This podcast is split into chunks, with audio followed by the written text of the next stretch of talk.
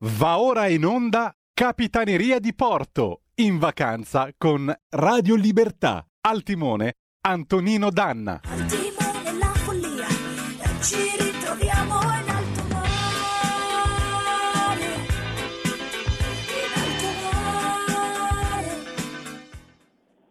Amiche e amici miei, ma non dell'avventura, telefonicamente buonasera. Siete sulle magiche, magiche, magiche onde di Radio Libertà. Questa è Capitaneria di Porto. Io sono tecnicamente infortunato perché il computer mi ha abbandonato poco fa prima di cominciare, ma tra poco mi rivedrete, non abbiate paura. Io sono Antonino Danna e questa è la puntata di oggi, mercoledì 12 luglio dell'anno del Signore 2023. Cominciamo subito la nostra trasmissione, vi ricordo date il sangue, in ospedale serve sempre, salverete vite umane, chi salva una vita umana salva il mondo intero, secondo appello andate su radiolibertà.net, cliccate su Sostienici e poi abbonati, troverete tutte le modalità per sentire questa radio un po' più vostra, dai semplici 8 euro mensili della Hall of Fame fino ai 40 euro mensili del livello Creator, che vi permetteranno di essere coautori e co-conduttori di almeno una puntata del vostro show preferito con il vostro conduttore preferito. Ma banda alle ciance, io voglio salutare i miei compagni di avventura, segnatamente Matteo Desio e Pier Vittorio Scimia. Ci siete? Sì, sì, ti Sì, riceviamo sì, forte e ciao. chiaro. Ah, Mi bene. sentite? Pier Sì. Vittorio, ci sei? Sì. Sì, sì, mi sentite? Sì? Sì, sì, Sì, sì. sì, malgrado il fuso orario ti riceviamo benissimo, meno male. Esatto. Sì, sì, sì. Sono alle Va bene, allora, magari. bella gente, come va? Bene, bene, bene. Siamo, siamo pronti e carichi per questa puntata che anche oggi si prospetta molto interessante. Eh, anche perché oggi avremo con noi Piero Laporta, il generale Piero Laporta che ha scritto questo libro in cui svela una sua possibile verità sul eh, caso Moro, sul rapimento di Aldo Moro, la sua prigionia e la sua esecuzione, lo sentiremo nel faccia a faccia alle 16.35 e poi abbiamo, oggi cominciamo con il Dante D del mercoledì perché alle 17.05 dopo la poesia di Vito Coviello c'è la professoressa Titti Preta che oggi ci recita e commenta il canto primo dell'inferno. Allora, se siamo tutti pronti, io direi che possiamo partire ben lanciati, intanto il computer sta finendo di avviarsi, dai che tra poco vi recupero e cominciamo con che cosa? Con Pino D'Angio, perdoni tenente, eccoci, perdoni davvero, 1981, e andiamo.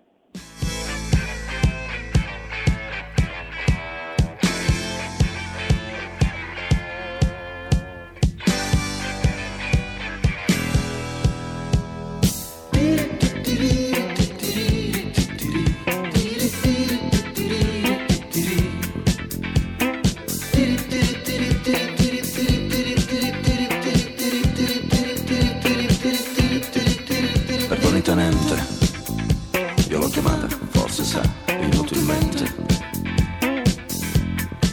Sono stato via un'ora, hanno rubato di tutto e adesso sono in malora. Hanno fregato me stesso, mi ero lasciato lì, nello specchio dell'ingresso. Quando prima d'uscire, mi sono tolto me stesso di dosso, mi sono dovuto vestire.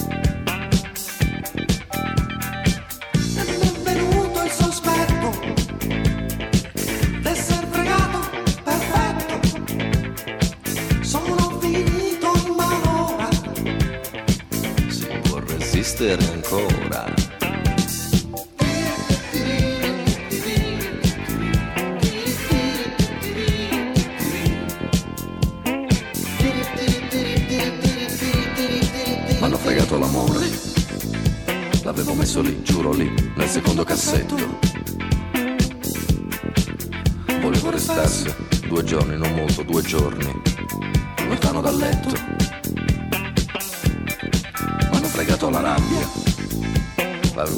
Terrazzo, sotto la sabbia. Aspettando che il vento le togliesse la sabbia di dosso quando era il momento.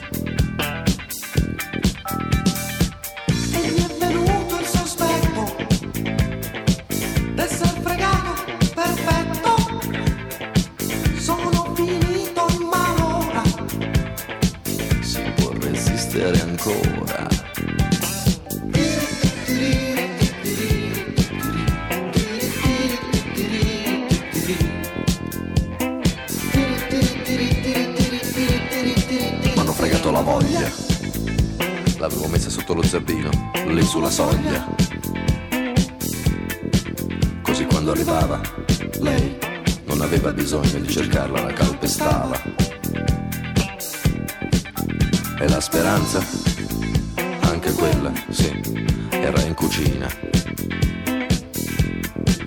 È una piccola stanza, lo so, ma non avevo bisogno dei pendii di una collina.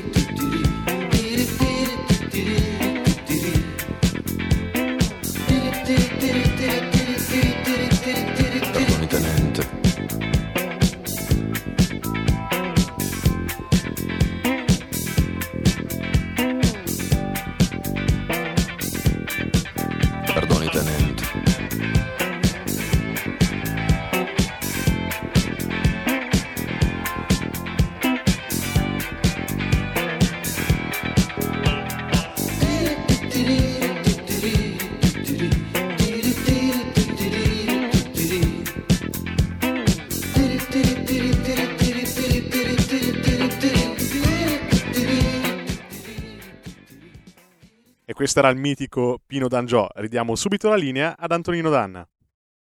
Eh, grazie, grazie grandissimo Federico il Meneghino Volante, grazie per essere di nuovo eh, con noi, buon lavoro a te, se- questa è sempre la nostra eh, capitaneria di porto, naturalmente sulle magiche, magiche, magiche onde di Radio Libertà.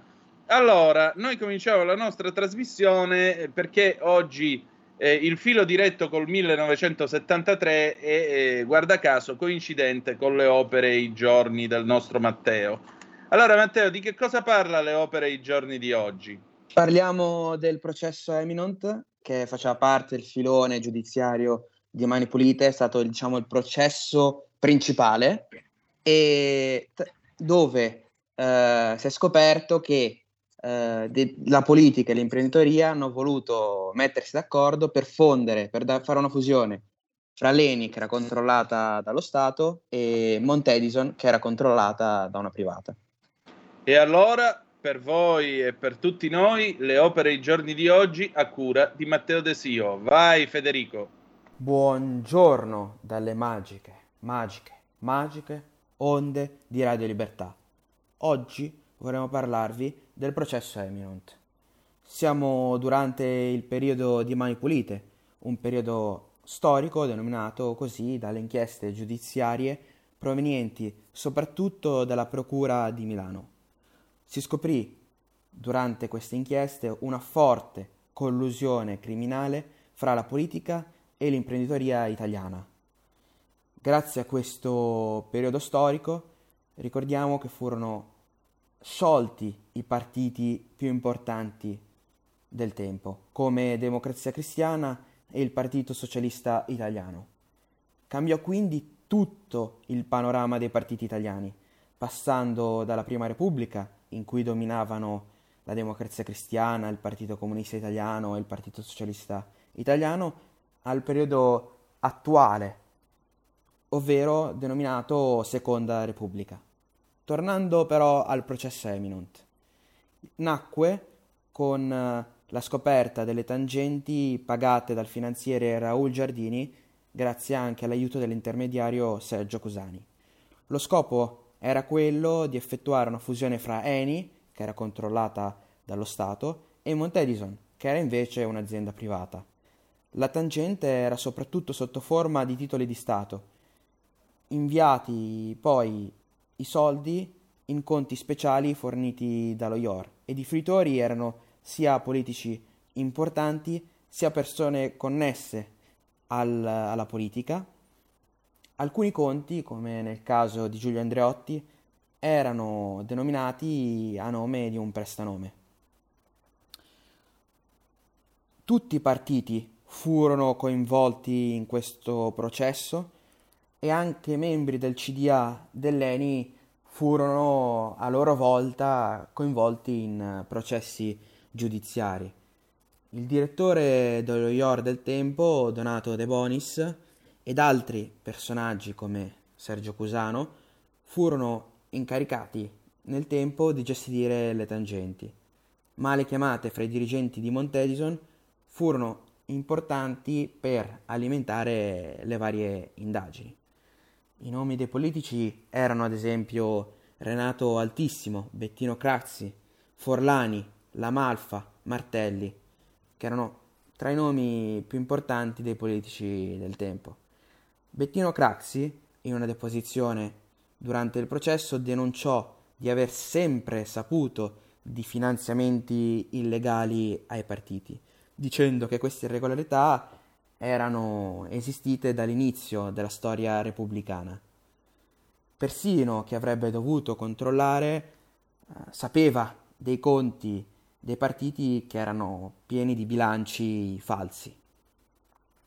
Cusani chiese il processo con rito immediato e fu il processo, tra l'altro, più importante perché fu trasmesso in diretta tv e portò alla popolarità il magistrato Antonio Di Pietro che poi, come tutti sappiamo, entrò in politica. Egli utilizzò i sistemi informatici che erano una novità nei processi italiani di inizio anni 90 ed il 12 luglio 1997 furono condannati in appello Bettino Craxi a 4 anni, Claudio Martelli a un anno, Michele D'Adamo a 6 mesi, Michele Viscardi a 4 mesi. Le condanne definitive invece avvennero con la Cassazione. Craxi però fu costretto a, ad avere un secondo processo e nel mentre si trasferì da latitante in Tunisia e morì eh, in Tunisia nel gennaio del 2000, prima che si potesse arrivare a una condanna definitiva. Gli altri 14 imputati furono condannati fra i 6 mesi ed i 5 anni e i 10 mesi. Dopo le inchieste giudiziarie fu Berlusconi il politico di punta del periodo che riuscì a vincere le elezioni del 2001 e segnò quindi la fine di una magistratura ormai ritenuta ingombrante sia dalla politica sia dall'opinione pubblica. Ecco, quelli erano giorni e ti ringrazio particolarmente Matteo per aver raccontato questa vicenda, perché tanti di voi che siete venuti dopo per motivi anagrafici, forse non avete, cioè anzi senza forse, non avete idea di quale fosse il clima di questo paese. Cioè pensate che ogni giorno a pranzo e a cena, a pranzo in cucina avevamo il televisore Fonola portatile in bianco e nero, a cena nel salotto c'era il televisore grande a colori e io accendevo la televisione all'una e mezza, ci sedevamo a mangiare e puntualmente il primo servizio era sull'arrestato del giorno. Cioè il problema era capire perché l'idea che si diffuse anche tra di noi ragazzini, perché io avevo 12 anni quando è cominciata Mani Pulite, l'idea che si diffuse è che fossero tutti dei ladri. Ricordo c'era dei nostri amici vicini di casa con cui eravamo cresciuti che avevano il papà che era in un partito finito all'interno delle indagini di Di Pietro, solo per il fatto di appartenere a quel partito è capitato qualche volta in qualche lite di gridargli sì ma tanto voi siete gente che appartiene a quel partito di ladri cioè l'effetto tale l'effetto fu tale di, di, di quello che fecero di Pietro e Soci che voi non lo potete cioè è, più o meno lo potete paragonare all'entusiasmo che c'è stato con i Vaffa Day di Grillo però moltiplicato per cento Certo. perché divenne proprio una cosa la caccia al ladro e l'idea fu che erano tutti quanti ladri, specie se socialisti, liberali, democristiani e, e basta. I ladri veri e propri, almeno nel, nella vulgata comune, erano quelli lì. Il PC aveva beneficiato della dell'amnistia nell'89, quindi il PC ha continuato a mantenere questa sua eh, pulizia. La Lega era arrivata in Parlamento da pochissimo tempo, quindi non c'entrava sostanzialmente con queste cose. Poi la Lega di allora aveva un programma diverso da quello di adesso, non era ancora un partito di governo, lo diventerà poi dopo con, eh, con eh, come si dice, con, eh, Con Berlusconi. con Berlusconi Berlusconi. nel 1994, per cui la cosa è un pochettino particolare. Però, ripeto, il concetto di fondo è che in quel tempo l'azione dei giudici divenne quasi come la rivoluzione francese, come le tricoteute che stavano lì a sferruzzare mentre cadevano le, le teste. E il bello è che mentre allora fu l'idea di pulire, pulire, pulire, oggi noi rimpiangiamo tutto questo. Cosa fu sostanzialmente questa, la vicenda Montedison? Eh, Matteo, che idea ti ha dato come storico? Ma mi ha dato l'idea di... Cioè, poteva realmente bastare a distruggere un'intera classe politica quella storia? O è stato solo un pretesto in fondo? Secondo me si può interpretare come la miccia, diciamo, la Mm. goccia che fa traboccare il vaso, cioè è stato l'ennesimo caso eh, torbido che poi ha dato il via a tutta questa serie, tutta quella serie di processi che molti dei nostri radioascoltatori hanno vissuto come te, diciamo, al tempo e anche, mh, anche diciamo, mio padre mi ha sempre raccontato che nonostante lui fosse un, un sostenitore, diciamo, del sistema giudiziario italiano, vedersi ogni giorno un, un nuovo arrestato, un nuovo indagato, eh, era dura anche per, diciamo, eh, anche tra virgolette giustificare il sistema, perché poi viene quasi voglia di mandare tutto all'aria, come poi è Certo. successo, come poi è successo. E non, eh, non è mai il, secondo me, il, ehm, il modo migliore per approcciarsi alle, all'istituzione. Cioè, bisognerebbe sempre avere un minimo di fiducia nella, nella politica, nella giustizia, eh, senza mai avere in testa il fatto che ci possa essere qualcuno di, di corrotto, che ci sarà sempre, però il modo giusto per, per viverla, tra virgolette, sarebbe quello di eh, lasciare certi pensieri negativi, diciamo, in secondo piano. Certamente. Eh, intanto diamo le linee 029294 7222 se volete intervenire per telefono oppure 346 642 7756 per le vostre zappe o whatsapp. Eh, Pier Vittorio, tu che idea ne hai? Perché voi due siete nati... No, Pier Vittorio, tu di che anno sei? L'86 o l'87? O mi sbaglio? Pier Vittorio è morto? Dov'è Pier Vittorio? Esatto. Vabbè, glielo chiediamo dopo. Comunque era troppo, Sì. secondo me era Eh, troppo Tu di che anno sei? per- 98, 98, giusto? sì, sì, sì. Ecco, Quindi sei venuto dopo. Eh, Esatto. Voglio dire, insomma, sentiamo anche i nostri ascoltatori al 346 642 7756 Esatto. oppure se volete intervenire 029294 7222. Eh, vi voglio dire una cosa, mm, l'oggetto nostalgia di oggi è il biliardino calcio balilla che nacque per dare una mano eh, ai bambini mutilati, per creare, insomma, per dargli una mano a divertirsi, ad avere la possibilità di svagarsi. E negli anni 70, naturalmente, nell'estate, era uno degli svaghi tipici da oratorio, tipici da bar e così via.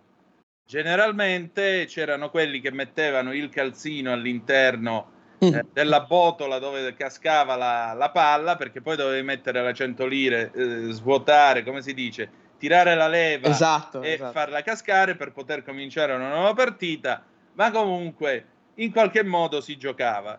Le regole mi sembra che siano molto chiare, prima di tutto non si rulla, secondariamente palla contesa, palla alla difesa.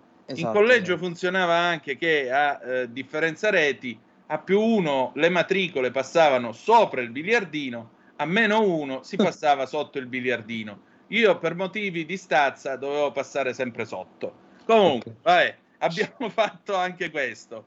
Eh, or dunque, ehm, vi dicevo 029294 7222. Nel frattempo, una notizia che arriva dall'ANSA: i fratelli bianchi in appello sono stati condannati a 24 anni. Sono Marco e Gabriele Bianchi. Scende a 24 anni dall'ergastolo la condanna in secondo grado per, ripeto, Marco e Gabriele Bianchi, accusati dell'omicidio di Willy Monteiro Duarte, ucciso a calci e pugni in una piazza di Colleferro nel settembre dell'anno 2020.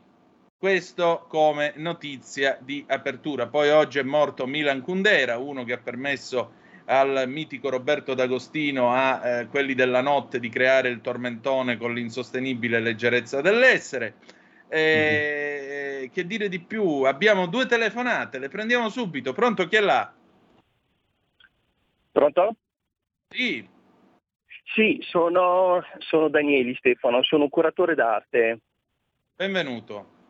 Ben, grazie, grazie mille. Io stavo seguendo la trasmissione e vi seguo sempre volentieri.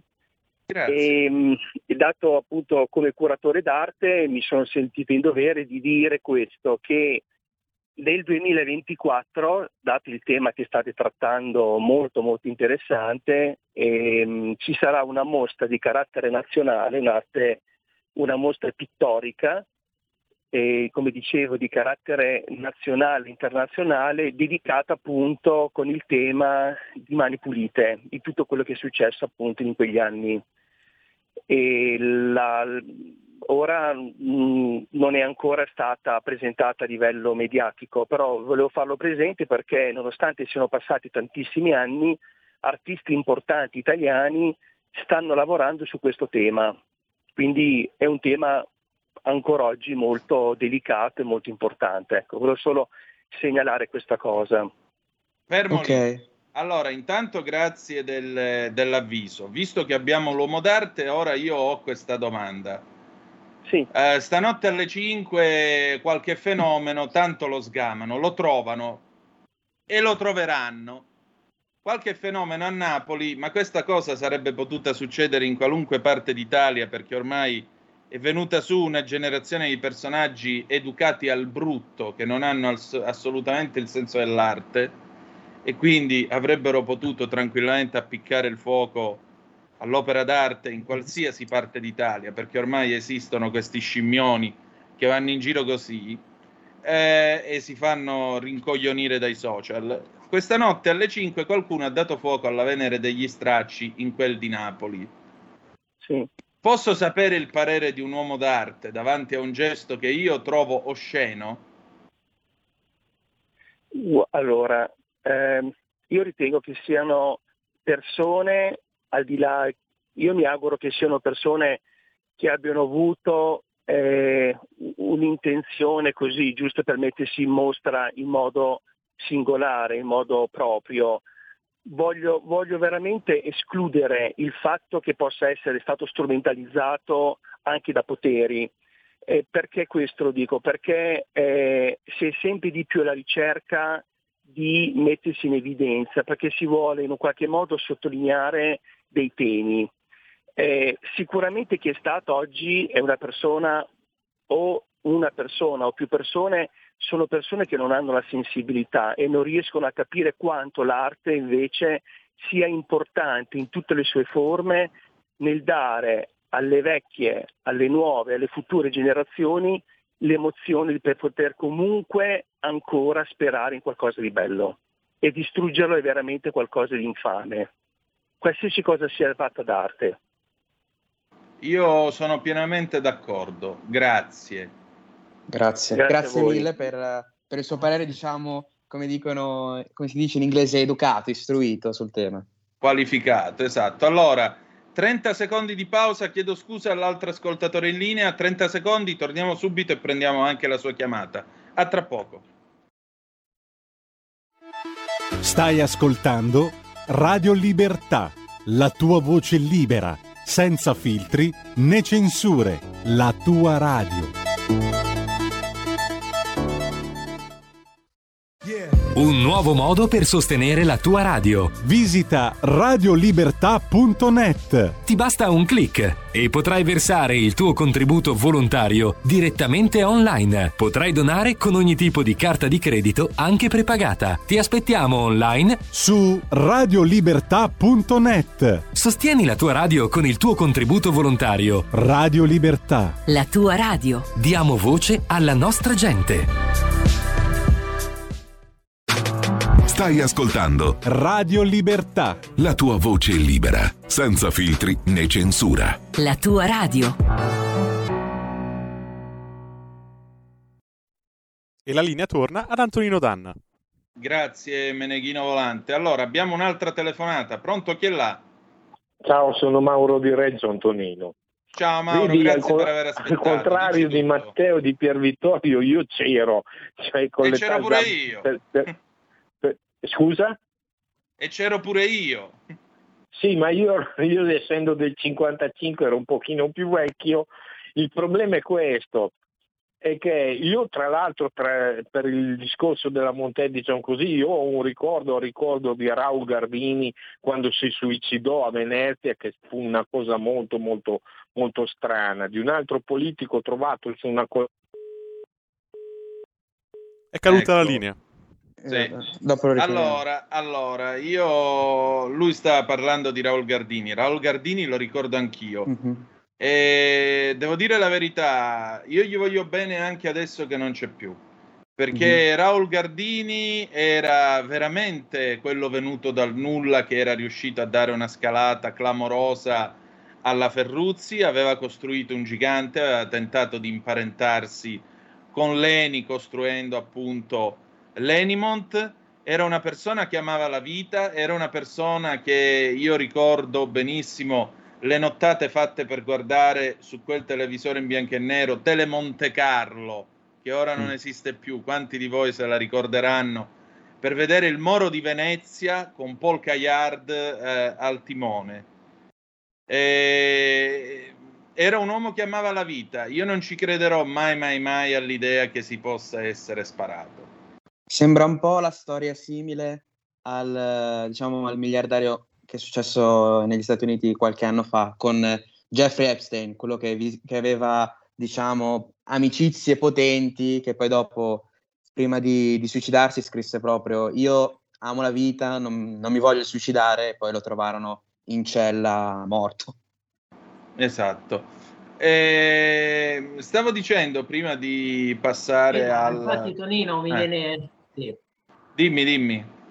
Sì, no, dico Tonino, mi viene spontanea una domanda, se mi sentite scusatemi, mi scusate Sì, con i radioascoltatori, poi era caduta la connessione.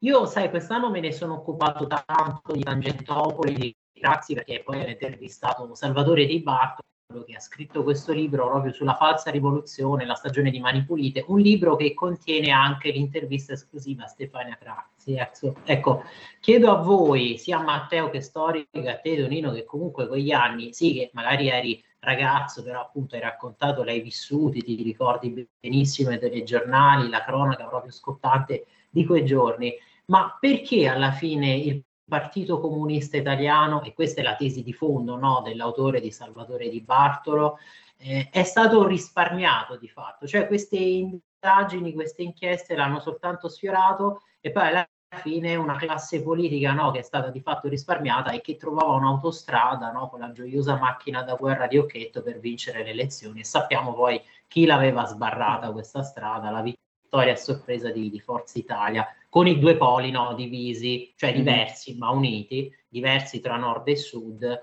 l'alleanza con la Lega qui al nord e invece il polo delle libertà al sud e il polo del buon governo appunto nel meridione. Ma guarda, la risposta è molto semplice, anche perché un nostro ascoltatore ha mandato il grande Gino da Ostia. Ciao Gino, scrive perché il PC, nonostante Ciao. i rubli ricevuti da Mosca per anni e anni, non ha pagato nulla a differenza di DC, socialisti e repubblicani completamente estinti.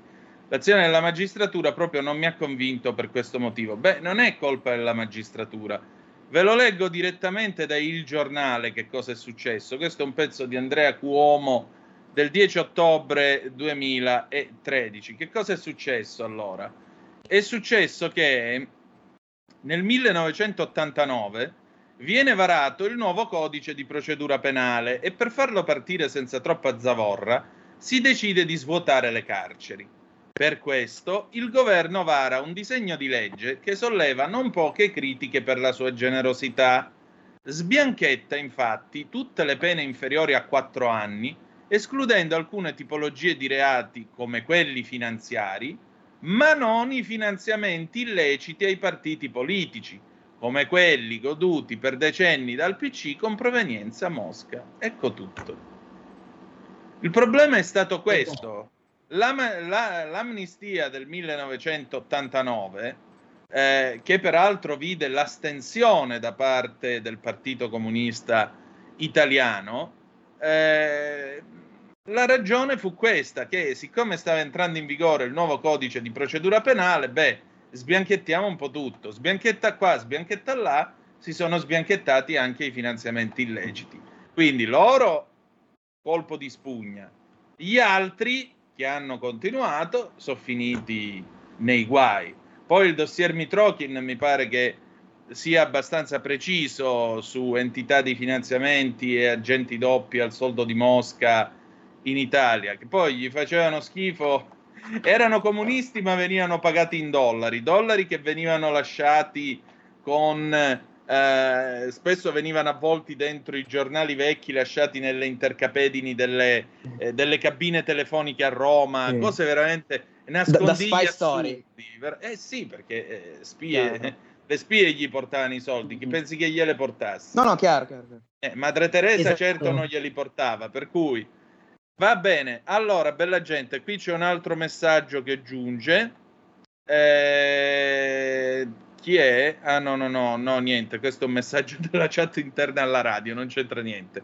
Ok, Ma poi quanto quello che era grave è che nonostante ci fosse stato tutto questo finanziamento per decenni da parte dell'Unione Sovietica, interrompetemi sempre se non mi sentite bene, No, no, ti sentiamo, vai. il problema di prima, ma addirittura comunque c'era una collaborazione spionistico-militare, cioè questa è anche una tesi che viene sostenuta in questo libro lì che vi citavo, di cui mi sono occupato tanto quest'anno, poi sono stato alle presentazioni e vi ricordo anche con la, la prefazione proprio di Daniele Capezzone che concludeva questo suo intervento scrivendo perché l'Italia deve fare ancora i conti con la memoria di Bettino Craxi. E appunto un'altra accusa grave ma comunque fondata perché poi sono venute delle documentazioni, chiedo anche a voi ragazzi e soprattutto a Tonino eh, ma anche a Matteo appunto, oltre che ai nostri radioascoltatori, Matteo come storico, cioè è provato, è documentato che poi di fatto fosse stata realizzata anche una struttura, diciamo, di, di collaborazione proprio di spionaggio militare tra PC e Unione Sovietica, almeno fino alla, diciamo, al momento di spartiacque con la decisione no, di comunque eh, realizzare una sorta di mh, eurocomunismo, comunque quando poi ci fu una sorta di svolta all'interno del Partito Comunista Italiano, per cui alla fine si disse, si prese atto, beh, è meglio stare sotto l'ombrello della Nato, anche se vagheggiamo ancora questa forma di, di Stato, questa diciamo esperienza comunista la vorremmo per l'Italia. E questo secondo me è anche molto più sconcertante no, del prendere quattrini, perché si è sempre detto e si è sempre accusata la potenza americana di tenere comunque un sistema di spionaggio molto forte che ci condiziona, però addirittura poi eh, lavorare, collaborare con uh, servizi segreti comunque di una potenza come quella sovietica che ne combinava di malefatte in giro per il mondo, ma anche e soprattutto no, all'interno del proprio Stato con un sistema di polizia di controllo totalitario, no? Esatto. Allora, bella gente, io ho eh, qui niente, l'orologio che mi corre appresso.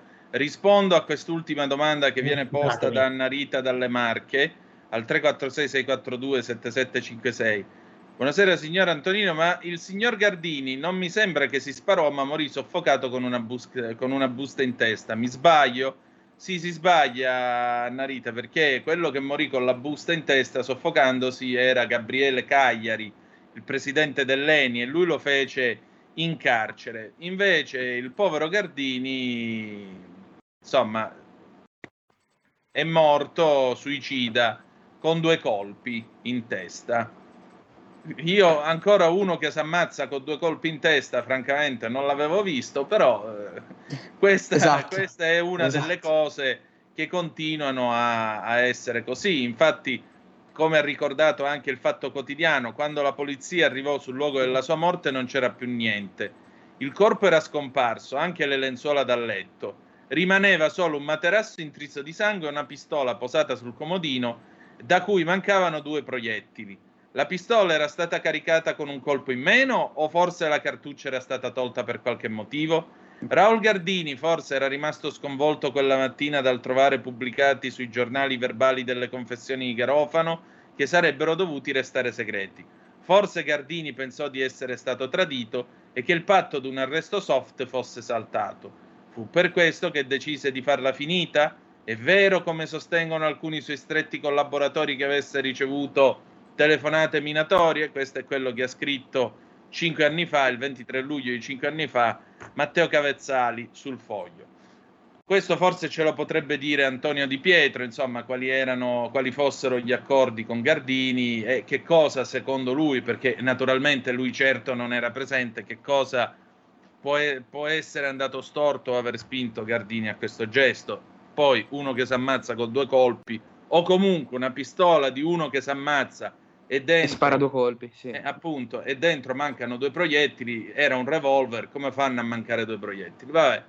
Allora, bella E poi gente, Tonino, a prescindere da questi, scusatemi, eh, da questi diciamo omicidi fatti passare per suicidi, eccetera, io mi ricordo che addirittura qualcuno della parte avversa sosteneva questo, cioè se tutti questi politici imprenditori si ammazzano e si suicidano è perché hanno da vergognarsi e ovviamente hanno- stanno soccombendo al senso di vergogna. Cioè in questo clima di giustizialismo giacobino che giustamente tu prima no, ridescrivevi, si arrivava anche a questo.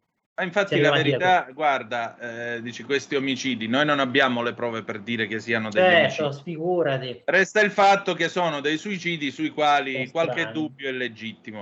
Ma la verità la disse Craxi, hanno creato un clima infame ed è così. Ed è così. Esatto. E ora stanno tentando di creare un clima infame contro il centrodestra di governo. Infatti avete sentito l'ultima Non- dichiarazione non di quelle Brigida? proporzioni, ma questo attacco continuo tutti i giorni.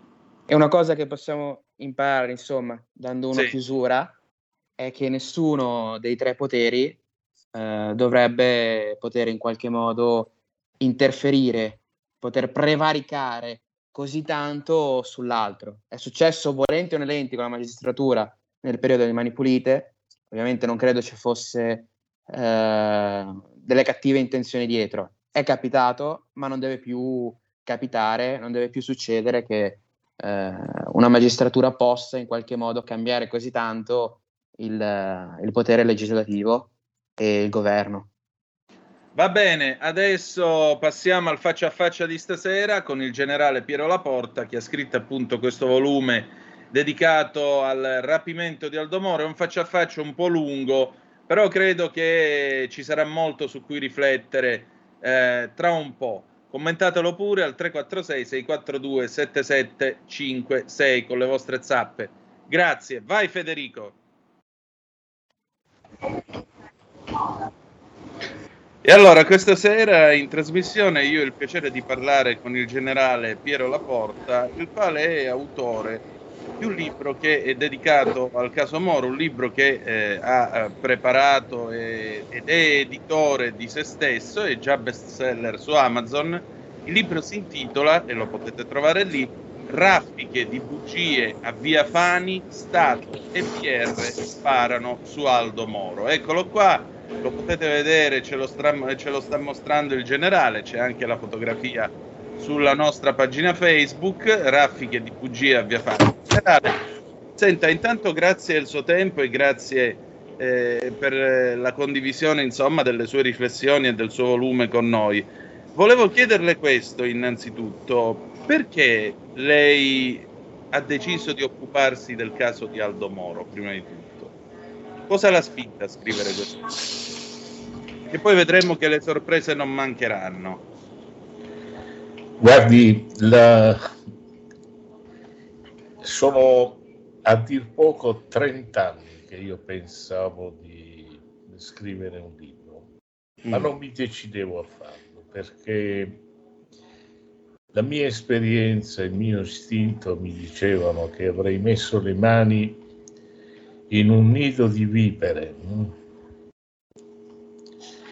Poi è, è accaduto un fatto come possono accadere tante cose nella vita. Ho avuto un tumore e questo eh, mi costringeva ad andare al gemelli mm, in certi momenti davvero molto assiduamente. Per andare al gemelli io passavo davanti alla casa di Aldo Moro, in via del Forte Trionfale numero 70. 89.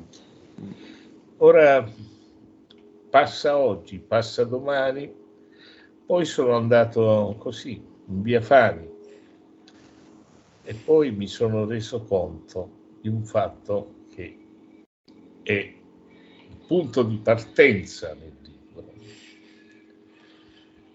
Via Fani è uno dei tre itinerari che portano dalla casa di Aldo Moro in centro. Non mi interessa dove andasse, se andasse in Parlamento, nel suo studio o, o al mercato ortofrutticolo. Per andare in centro c'erano tre itinerari. Valerio Morucci dice nel suo memoriale farlocco scritto insieme secondo quanto mi racconta un generale dei carabinieri, scritto insieme a due agenti del SISDE, Valerio Morucci asserisce che loro sapevano un mese prima che Aldo Moro sarebbe transitato per via Fame. A quel punto ho incominciato a tirare la lenza perché non è possibile che questo appuntamento si conosca un mese prima senza che vi sia un Giuda ad altissimo livello nel dispositivo di sicurezza che avrebbe dovuto, e sottolineo, avrebbe dovuto assicurare l'incolumità di Aldo Moro. C'era un Giuda che è tuttora nascosto grazie a indagini farlocche, grazie a complicità all'interno delle polizie, grazie alla complicità e alla negligenza di chi avrebbe dovuto indagare, partendo da questo incontrovertibile dato di fatto. Generale, senta, eh, la sua è un'indagine che si muove tra le perizie balistiche, le ricostruzioni e le simulazioni che sono state effettuate, rimette in gioco e torna in fondo ai, fondi, ai fondamentali di un'analisi classica, di un'indagine classica, perché lei va a rileggere attentamente l'autopsia che è stata svolta sul cadavere di Aldo Moro e poi introduce un elemento che non è un passatempo, perché qualcuno potrebbe dire, eh vabbè, ora ci mettiamo a fare le parole crociate. Non tutti sanno, lo diciamo per chi ci sta ascoltando, che Aldo Moro era un insospettabile ma molto bravo enigmista. Era un enigmista molto capace e in particolare questa cosa peraltro la accenna Leonardo Sciascia nella sua famosa relazione in minoranza della commissione Moro, quando lui parla di sono sotto, sono sotto un dominio pieno e incontrollato, per Sciascia era una sorta di allusione a dire sono qui a Roma in un condominio che non avete ancora controllato. In realtà lei eh, trova questi anagrammi, ce ne presenta addirittura sei nel suo libro, e questi anagrammi svelano, o meglio, sembrano indicare una chiave che è completamente diversa rispetto alla storia che, eh, diciamo così, è quella ufficiale raccontata dei 55 giorni del sequestro Moro Quindi qui non si parla affatto della prigione a via Montalcini, non si parla affatto della strage perché sempre si è detto eh, però Moro nelle lettere due parole le avrebbe potute spendere per la scorta. E Moro questo non lo fa. E uno può dire ma come? Era un uomo ingrato? Assolutamente no. In realtà c'è qualcos'altro e questo qualcos'altro comincia con una parola che Aldo Moro usa in una se non sbaglio nella prima lettera quando lui dice io non so ciò che è avvenuto dopo il mio prelevamento e qui credo che a lei tutta una serie di allarmi rossi siano scattati in testa, o sbaglio? Allora, vede, io ho fatto un lavoro che per me è stato estremamente doloroso. Io mi sono immedesimato in Aldo Moro.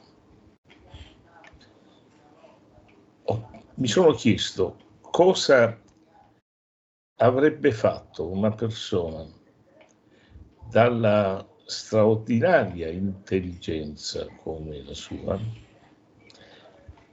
mentre fronteggiava dei volgari aguzzini al soldo dell'Unione Sovietica. Esatto. Quello che io affermo viene proprio dalla decrittazione seria, univoca, con metodo rigoroso degli anagrammi. Ora tutti i capataz delle preposte autorità fanno finta di ignorare questa scoperta. Ma prima di questa ce n'è un'altra più ancora pesante. Aldo Moro è stato barbaramente torturato. Ha quattro costole rotte in tempi differenti ha un vasto edema cerebrale. I luminari della medicina legale capitolina dedicano alle costole rotte di Aldo Moro, ripeto, in tempi differenti, e non si sa se siano due, tre o più tempi, perché i luminari della medicina legale capitolina dedicano a codeste fratture meno di dieci righe neppure se avessero fatto l'autopsia a un cane investito da un'auto sarebbero stati meno accurati. Il vasto edema cerebrale, ripeto, vasto edema cerebrale è liquidato con un rigo e mezzo Ora... Cioè, vastedema cerebrale vuol dire che lo hanno bastonato a sangue fino a lasciarlo morto a terra, o quasi. Non lo sappiamo. Eh. Queste notizie avrebbe dovuto darcene il verbale di autopsia certo. che si limita alle notizie frammentarie che le ho detto e non di meno viene nascosto a tutte le commissioni inquirenti e ai magistrati requirenti. Non c'è un processo nel quale si parla delle fratture. Eppure lui lo dice nel quinto anagramma che stiamo mostrando ora ai nostri spettatori. Esattamente, egli dice che viene torturato, lo conferma negli anagrammi. Sì. E siccome i miei anagrammi, al contrario di un cialtrone che ultimamente va spacciando per anagramma una composizione farlocca, siccome i miei anagrammi sono ricavati rigorosamente, è sufficiente che essi siano messi in un supercomputer di cui disponiamo oggi perché siano verificati e diventino una prova regina. Ma vede, prima ancora degli anagrammi, io ho fatto un lavoro che tutti dicevano fosse necessario, quello di scavare nelle lettere di Aldo Moro. Sì. Miguel Gotor, storico, asserisce che è necessario scavare nelle lettere di Aldo Moro. Benissimo, sono trascorsi 45 anni e hanno dovuto attendere un generale che fa tutt'altro lavoro per fare questo lavoro archeologico quasi nelle lettere di Aldo Moro.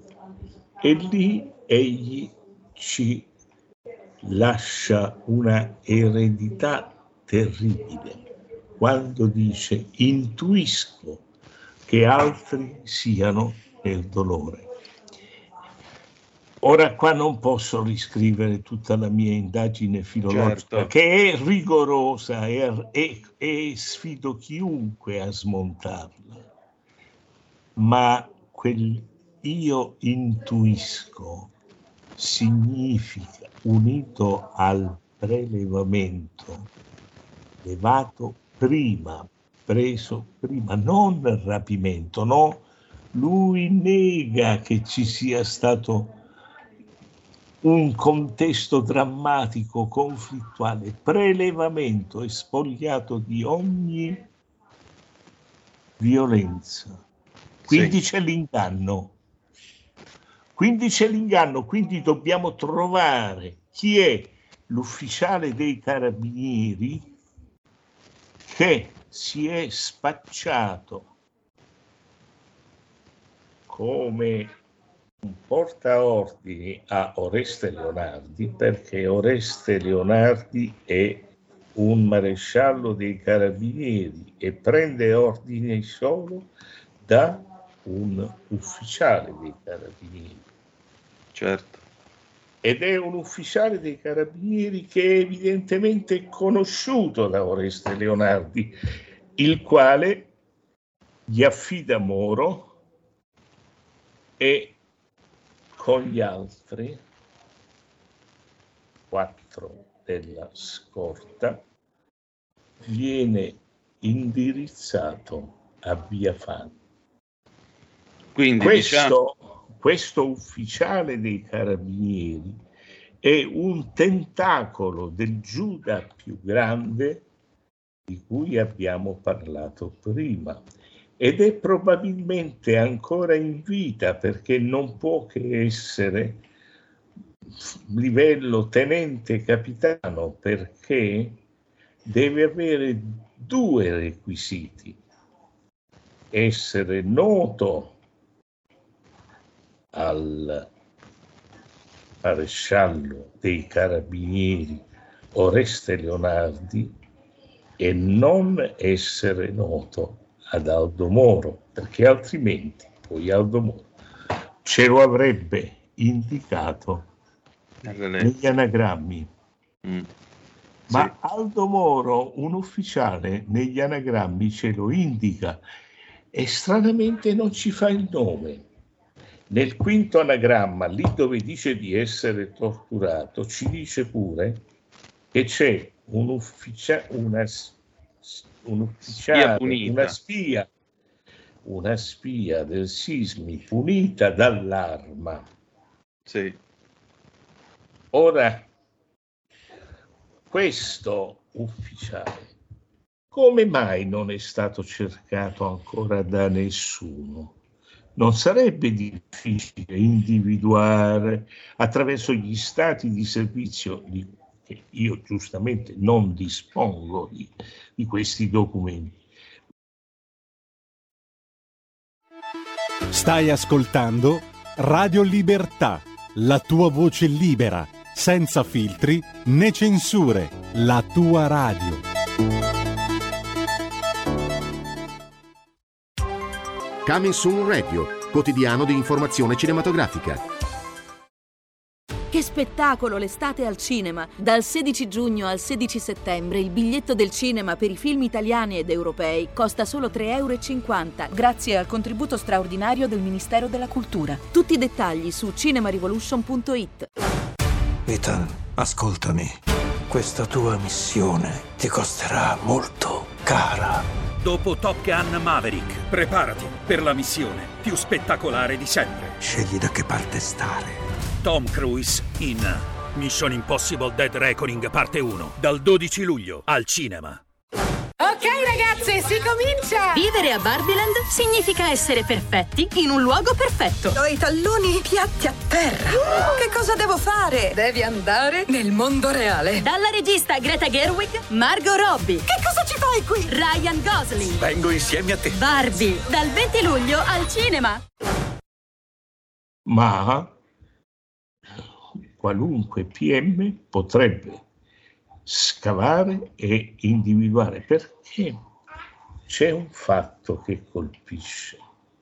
Altomoro conosce costui eppure non ne dice il nome.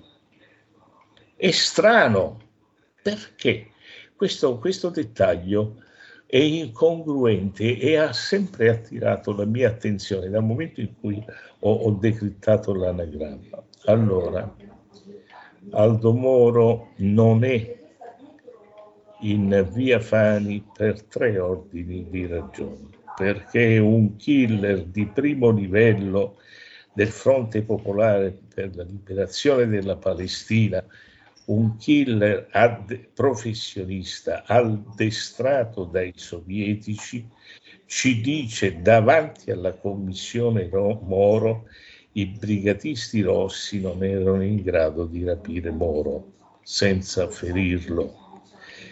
E basta un semplice esame. Che cosa accadrebbe con uno scostamento di un'arma da 1 a 4 centimetri per capire il caos nel quale sarebbe caduta l'operazione se effettivamente fosse stata affidata a questi cialtroni servili dei BR. E infatti a loro è affidata l'alfetta che segue la 130 di Moro e l'alfetta con tre agenti a bordo è colpita nella maniera più disordinata che si possa immaginare, solo l'agente Rivera, l'autista, è bloccato sul posto di guida, l'agente Zizi seduto al suo fianco e l'altro Iozzino. Iozzino seduto dietro escono indenni nonostante costoro sparino 70 colpi, sono dei cialtroni, non sono dei tiratori. Infatti Iozzino riuscì a scendere dalla macchina. Tant'è che sparano sull'asfalto e fino al secondo piano del caseggiato di fronte. È una fortuna che quel giorno non ci siano state altre vittime innocenti. Io sono disgustato lo sottolineo tre volte, disgustato dal fatto che degli inquirenti, dei professionisti, io non sono un poliziotto, io non sono un giornalista cosiddetto investigativo, io non sono un agente segreto, non sono mai stato di questa compagine, ma è bastato leggere gli atti con un minimo di attenzione per rendersi conto di questi fatti incontrovertibili e che sono tuttora trascurati. Io chiedo che il Presidente della Repubblica, che il signor Presidente del Consiglio dei Ministri, che il Ministro di Giustizia facciano valere la loro autorità perché la giustizia faccia effettivamente il suo corso e non ci nasconda la verità ancora dopo 45 anni. È una vergogna. Non mi interessano le questioni politiche, tutte le cianfrusaglie semi-intellettuali spacciate il fatto che hanno consentito a un Mario Moretti di essere libero, di trovare un lavoro, di vivere alla grande senza lavorare come non è consentito a nessun padre di famiglia in questi giorni. Ma io vi chiedo di ritornare a via Fani e fare delle indagini come si deve. Io vi chiedo di sbattere in galera chi ha torturato Aldo Moro. Deve finire in galera. Ecco, non è genera... accettabile quello che sta ancora tutt'oggi succedendo. Si ecco, devono gener... vergognare, le istituzioni dello Stato si devono vergognare. Generale, a questo punto però io le chiedo una cosa. Ehm, chi ha voluto via Fani il rapimento, le torture e l'uccisione di Aldo Moro? Perché Lo sempre so, si torna... No, No, la fermo. Lo so ah. e non lo dico. Ma perché, allora, ma perché ci no. sono i sovietici almeno? No, no, no. Questo se, se la vedono i signori, i signori inquirenti e requirenti, ma quello che io ho scritto provino a smontarlo. Ma è ovvio, è ovvio che io so la verità. È altrettanto ovvio che io non mi espongo a un... Se questa verità non è sostenibile, chi lo sa, con una prova regina, e allora verrà il momento. Ma adesso si riparta da via Fani, perché a via Fani lo Stato, non la CIA, non il KGB, non il Mossad, lo Stato italiano le sue istituzioni hanno mentito. È chiaro. Allora tutte le commemorazioni, le corone di fiori, i monumenti, se li mangino, se li dimorino, se li demoliscano, se li dimentichino, noi vogliamo dalle autorità dello Stato italiano, della Repubblica italiana, autorità che hanno giurato fedeltà alla Costituzione come l'ho giurata io. Io esigo che queste autorità diano la verità. Generale, senta, nella lettera a Cossiga del 29 marzo del 78, da cui lei trae eh, alcuni anagrammi, a un certo punto l'anagramma della frase sottoposto a un processo popolare che può essere opportunamente graduato diventa prato e posto dantesco, pretese popolo russo, urge uso paracadute, non ho tempo. Che peraltro, se io guardo la lettera a Cossiga che è del 29 di marzo del 78, quella Zaccagnini è del 23 aprile, quindi quasi basta poco meno di un mese per arrivare, diciamo così, a far precipitare le cose. Perché nella lettera a Zaccagnini poi infatti ricordi la mia fortissima resistenza soprattutto per le ragioni di famiglia a tutti note che diventa costole rotte e infatti poi si troveranno le costole rotte. Anche se poi si è detto in commissione Moro no ma aveva le costole incrinate perché è stato quando l'hanno tirato fuori dalla macchina ma lei giustamente dice come fai a tenere uno conciato in quelle condizioni per 50 giorni che tu stesso finisci nei guai perché giustamente lo devi assistere, ha problemi, lo devi portare dal medico, come fai? Quindi costo le rotte, mi si tortura Milza, sfinito, spia punita arma, si radiotelegrafa dirigenti. Ma allora eh, quando gli fu detto a Kissinger eh, se continui così la pagherai cara, Kissinger c'entrava o no? Se qua si parla di russi.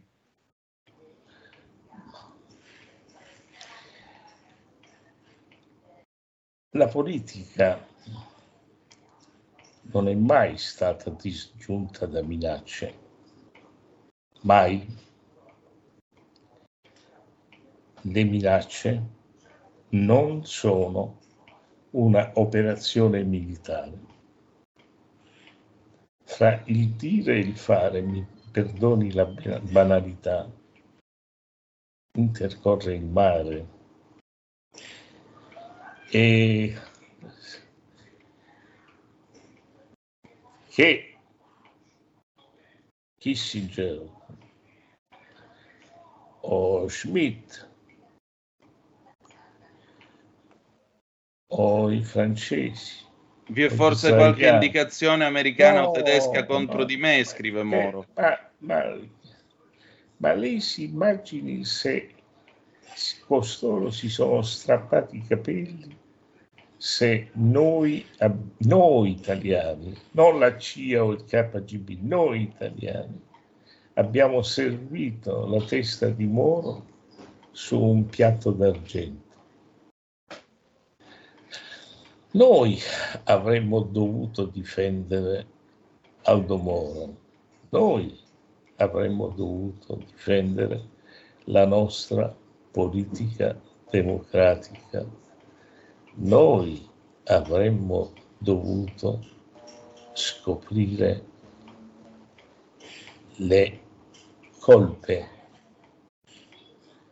dei brigatisti rossi.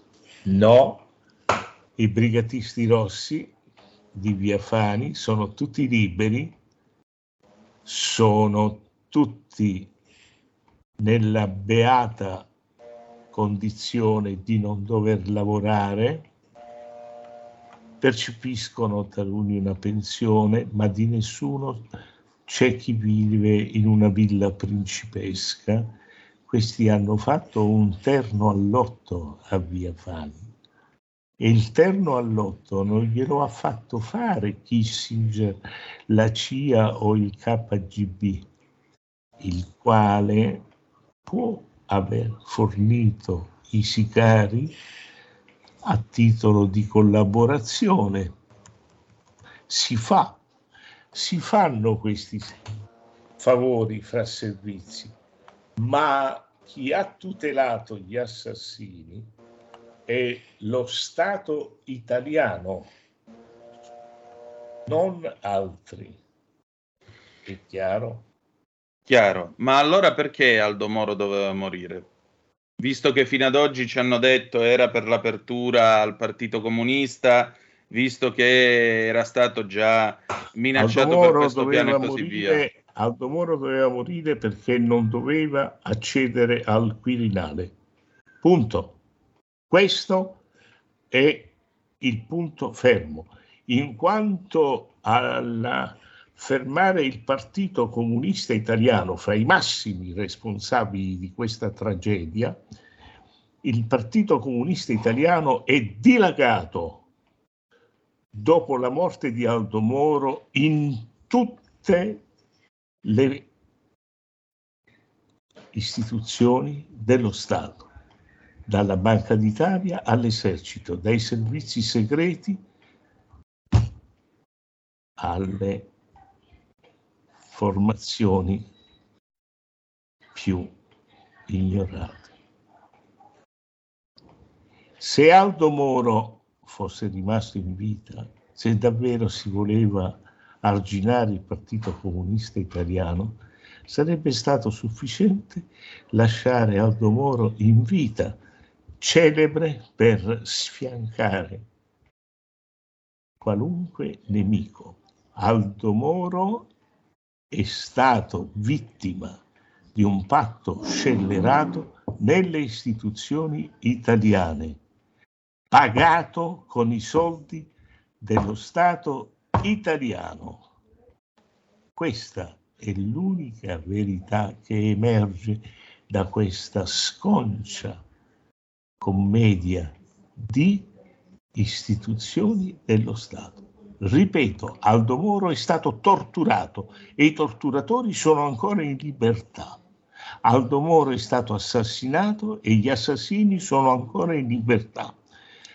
Aldo Moro è stato ingannato dalle istituzioni italiane, venduto dalle istituzioni italiane e gli uomini delle istituzioni si freggiano di meriti che non solo non hanno, ma di una condizione succede? Niente, sto, sto ascoltando lei. Fuori purtroppo c'è un imbecille con la motosega, non per altro. Guardi, silenzio il mio microfono, proceda pure. Allora, il, il mio libro non, mi- non è politico oltre il fatto che concerne una personalità politica. Il mio libro è tecnico, riguarda dei fatti tecnici incontrovertibili e provati. Quello che, ripeto, mi disgusta è che dovevo arrivarci io dopo 45 anni, mentre avrebbero dovuto indagare in- così come ho indagato io dopo 45 minuti al massimo. Aggiungo una cosa. Nel mio libro do la prova che a Via Fani i professionisti che hanno organizzato l'operazione collocano dell'esplosivo ad alto potenziale. Nella famosa Mini. Ora, vede, il Bellocchio ha fatto, come si sa, ha fatto un film, una sorta di rivisitazione artistica di una tragedia della Repubblica. E costui dimentica di mettere la l'Austin Clubman sulla destra della Fiat 130, alla quale io attribuisco un ruolo essenziale per l'uccisione di Leonardi e lo dimostro, e dimentica di mettere la Mini Cooper con l'esplosivo ad alto potenziale sulla sinistra. La Clubman e la Mini Cooper furono portate alla demolizione.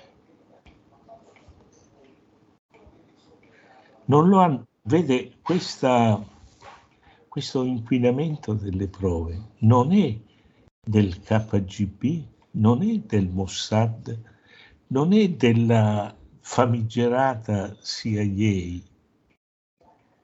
è della polizia italiana.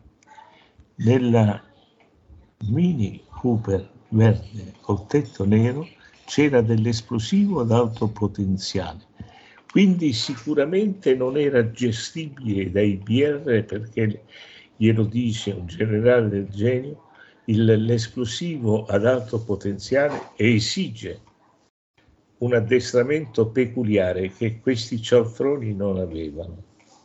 Ma era collocato là perché se fossero arrivate del, delle forze preponderanti dall'alto di Via Fani, le forze di polizia, i brigatisti che erano schierati davanti alla, all'auto con l'esplosivo ad alto potenziale sarebbero stati falciati via e non avrebbero potuto parlare. Perché tutta l'operazione verte sulla salvaguardia dei quattro killer professionisti vestiti da, con le uniformi all'Italia e i berretti dell'Italia, i quali abbandonano la scena subito dopo l'uccisione di Zizi.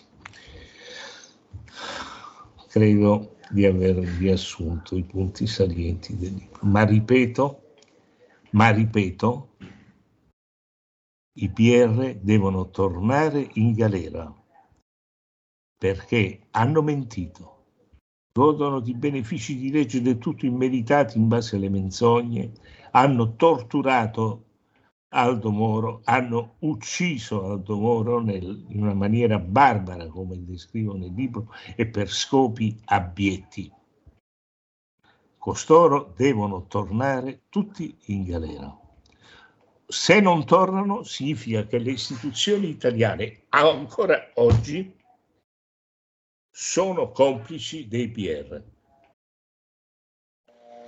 Generale, che, che, Presidente della Repubblica sarebbe stato Aldo Moro se io penso a quello che succede dopo il 78, penso all'ondata di terrorismo del 79, la strage di Bologna, la scoperta della P2, visto che in questi giorni è morto anche Forlani, quindi ci mettiamo pure la scoperta della P2, l'affare Calvi nell'82, il Banco Ambrosiano e così via. Che Presidente della Repubblica sarebbe stato? Pericoloso per tutti questi criminali, perché non era corruttibile. Quindi diciamo che magari non avrebbe, usci- non avrebbe avuto le uscite popolari o populiste di Pertini, ma avrebbe fatto pesare la sua influenza per mettere a posto un po' di cose. Io sono un uomo delle istituzioni, non posso sì. parlare male dei presidenti della Repubblica. Per carità. Senta, generale, secondo lei esiste la possibilità che prima o poi si venga finalmente a scoprire la verità su quello che è accaduto tra il 16 marzo del 78 e il 9 maggio di quell'anno? Io comincerei con il 16 marzo 78. Gli uomini delle istituzioni oggi sanno che o fanno chiarezza o sono delegittimati e non abbiamo in questa situazione nella quale noi chiediamo ancora una volta sacrifici economici, noi andiamo in guerra, noi facciamo discorsi altisonanti, non possiamo accettare uno Stato che sbraca davanti a un manipolo di delinquenti prezzolati. Possono continuare questo, ma per quanto mi riguarda sono delegittimati se continuano su questo itinerario, se si mettono su questo binario orto. E meglio non si poteva dire. Allora, il libro del generale Piero Laporta raffiche di bugie a Via Fani, Stato e BR sparano su Aldo Moro e su Amazon, lo trovate lì. Generale, la ringrazio del suo tempo, grazie ancora. Grazie a voi, grazie. E allora siamo andati un po' lunghi in effetti, però credo che questa intervista sia stata alquanto esemplificativa. Eh, due minuti, poi pausa e, e, passiamo invece a un argomento un po' più eh, ameno. Ci libriamo nella buona cultura, nella buona letteratura perché comincia oggi il Dante D del mercoledì della professoressa Titti Preta che io voglio ringraziare di cuore per la sua generosità e disponibilità. Difatti eh, oggi tocca al primo canto dell'inferno. Telegraficamente, che cosa vi ha convinto di questa teoria e che cosa no? Matteo. Beh, la sua analisi sull'esplosivo, diciamo che da professionista del settore è molto importante, molto importante e da sottolineare che comunque quindi c'erano dei complici sconosciuti e, e la mano lunga, diciamo, dello Stato, dei servizi segreti eh, alternativi mh, probabilmente c'è. Pier Vittorio. Sì, come vi ho anticipato, una tesi molto originale, perché giustamente lui no, rispondeva anche alle tue domande e a tutti i sospetti che sono circolati in questi decenni, no? sempre l'attribuzione di responsabilità a mani straniere, che fosse la CIA, che fosse il KGB, però effettivamente lui, da quello che poi ha riassunto, no? Ci fa capire che questi responsabili sarebbero italiani, sarebbero forse da trovarsi nelle fila, diciamo, di una struttura comunista, però di fatto quello che mi fa pensare è che se c'erano questi killer professionisti, quello che dicevo prima all'inizio di puntata, qualche collaborazione col KGB o con strutture sovietiche che erano presenti in Italia ci deve essere stata, poi magari ci sbagliamo, però effettivamente poi non so se avete sentito quando tu lo incalzavi Tonino che gli chiedevi ma allora a questo punto chi sono questi diciamo mandanti responsabili? Lui diceva beh però io ho fornito del materiale per arrivarci. È ovvio che poi questo lo devono accertare le autorità inquirenti o no? Sì diciamo che lì Diciamo che lì ovviamente l'intervistatore resta un po' a bocca asciutta perché dice ok, abbiamo parlato di, que- di tutto questo, ma proprio quando è il momento non, non, mi dici allora chi è, non mi dici secondo te chi è.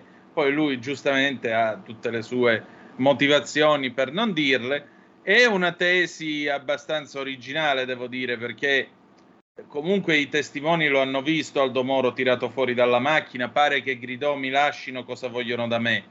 Però è altrettanto vero che eh, l'autopsia, insomma, nel trovargli le costole non messe a posto, eh, quando tu hai una persona che non è messa proprio bene a livello di salute in questo modo, e poi lui viaggiava sempre con la borsa dei medicinali appresso, Aldo Moro aveva eh, questa cosa di portarsi le medicine appresso, insomma, quando tu hai un prigioniero che ha dei problemi con eh, delle costole incrinate o fratturate, e non è facile tenerlo 55 giorni, addirittura interrogarlo.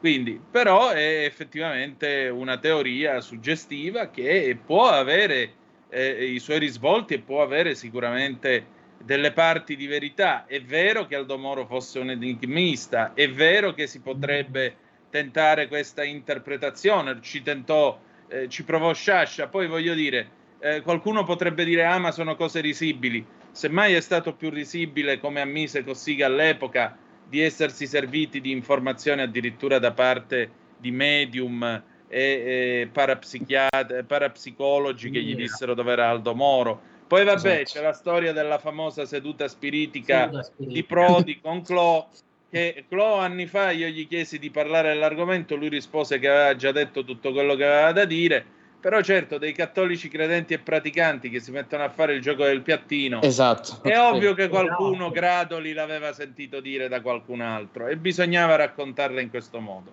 Va bene, allora noi chiudiamo qui questo mistero. 30 secondi di pausa e poi il mercoledì del Dante di con la professoressa Titti Preta tra poco. Stai ascoltando Radio Libertà. La tua voce libera, senza filtri né censura. La tua radio. Stai ascoltando Radio Libertà. La tua voce libera, senza filtri né censure. La tua radio.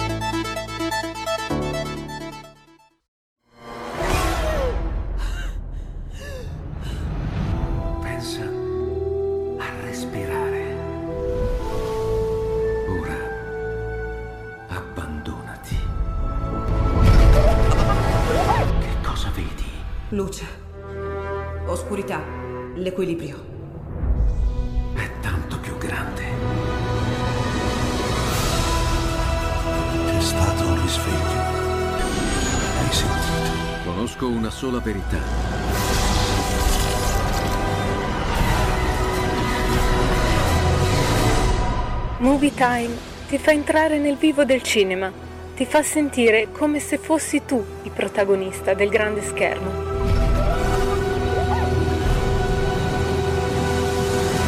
ogni sabato dalle ore 16.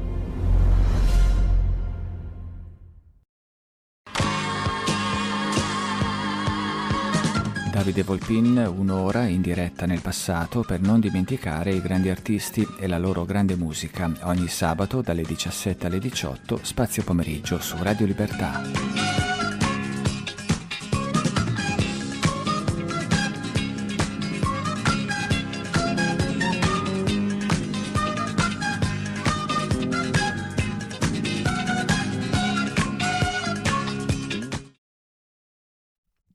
La linea torna ad Antonino Danna.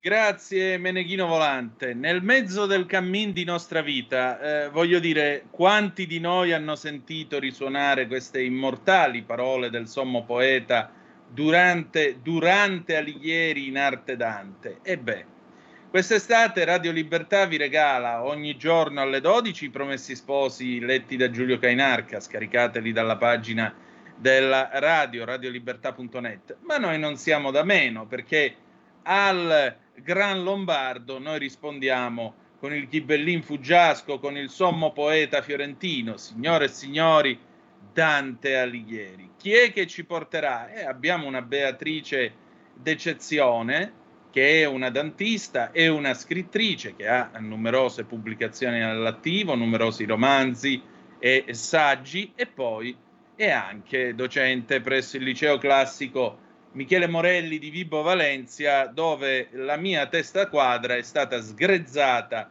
da volenterosi e capaci insegnanti tra il 1993 e il 1998. Sto parlando della professoressa Titti Preta che eh, avete ascoltato lunedì nel nostro colloquio con cui presentavamo il Dante D del mercoledì, ma eh, che oggi entra nel vivo perché oggi si comincia dal primo canto dell'inferno. E andiamolo a conoscere allora in questo suo pregevole intervento che ogni mercoledì ci accompagnerà qui a Capitaneria di Porto, eh, questo intervento nel quale ci racconta la, questa storia, la storia di Dante, il perché dell'origine di quest'opera immortale che è la Divina Commedia, che riguarda tutti noi, e poi finalmente l'incipit e il canto primo dell'inferno Federico, tu sei pronto?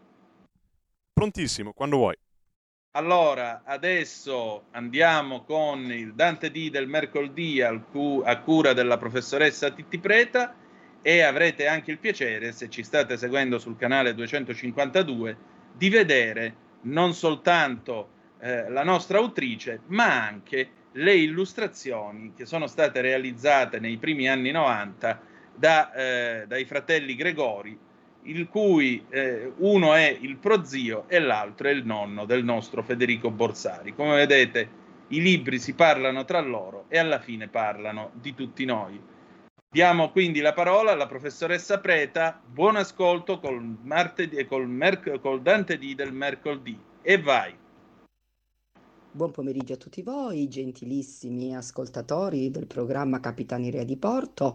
Buon pomeriggio ad Antonino Danna e a tutti i suoi ospiti. Iniziamo oggi con il nostro Mercol Dante D, ovvero mh, mm, la pillola letteraria curata da me, la professoressa Maria Concetta Titti Preta, il Mercol D dantesco. Che cosa faremo in questa mh, mm, piccola eh, pillola letteraria in narrativa di circa 10 minuti? Parleremo di Dante, leggeremo dei versi dalla Divina Commedia, il libro simbolo del Medioevo, quella che possiamo considerare la vera enciclopedia dell'età di mezzo e lui, il grande poeta simbolo della nazione, sarà la nostra guida. Noi cerchiamo di presentare Dante sotto una luce veritiera, una luce anche filologica, non solo quella un po' effimera ed estremizzata della superstar del Dante pop che tante volte impazza. Noi cercheremo di fare in modo che Dante sia eh, vivacizzato da mh, mm, letture eh, direttamente dal testo, ma anche da narrazioni che possano, eh, come dire, attizzare la curiosità. Una curiosità che non si è spenta mai in fondo nei secoli. E questo perché? Perché leggere la Divina Commedia significa leggere un grandissimo classico, un classico sempre valido, anche oggi, perché da quando è stata composta nel corso dei secoli, veramente migliaia, eh, centinaia e anche, anche di più di lettori, ma di studiosi e di mm, meri appassionati si sono cimentati appunto nell'accostarsi a quest'opera meravigliosa, e, mm, a farne dei commenti e questo continua tuttora perché la Divina Commedia è piaciuta subito. Eh, dobbiamo dire che 40 anni dopo lo stesso Petrarca diceva che eh, anche gli analfabeti eh, citavano a memoria eh, la Divina Commedia. Questo ci fa, ci fa, capire che la Divina Commedia non finirà mai di stupirci, è veramente un pozzo da cui, da cui attingere. Colpisce l'immaginazione, colpisce l'intelletto di noi contemporanei, speriamo dei posteri, noi lavoriamo perché si, posta, si possa appunto tramandare sempre di più il messaggio dantesco. E, ehm, certamente ci sono stati secoli in cui il gusto verso Dante è un po' entrato in ombra, per esempio nel Settecento, ma poi sappiamo che dall'Ottocento è stato un tripudio e il fiorire degli studi danteschi eh, vede l'Italia appunto come capofila perché eh, Dante è stato eh, ed è tuttora il padre della lingua italiana, ma Dante è anche un maestro di vita, infatti io tendo sempre a dire ai miei alunni che Dante è veramente veramente un tutor e può, può aiutarli veramente eh, nella vita di tutti i giorni. È un po' una terapia quella che mh, dobbiamo fare, cerchiamo anche, anche di fare. Certamente la commedia resiste al tempo, al tempo divoratore di tutte le cose, come diceva il grande poeta delle metamorfosi Ovidio. Quindi la commedia è un classico.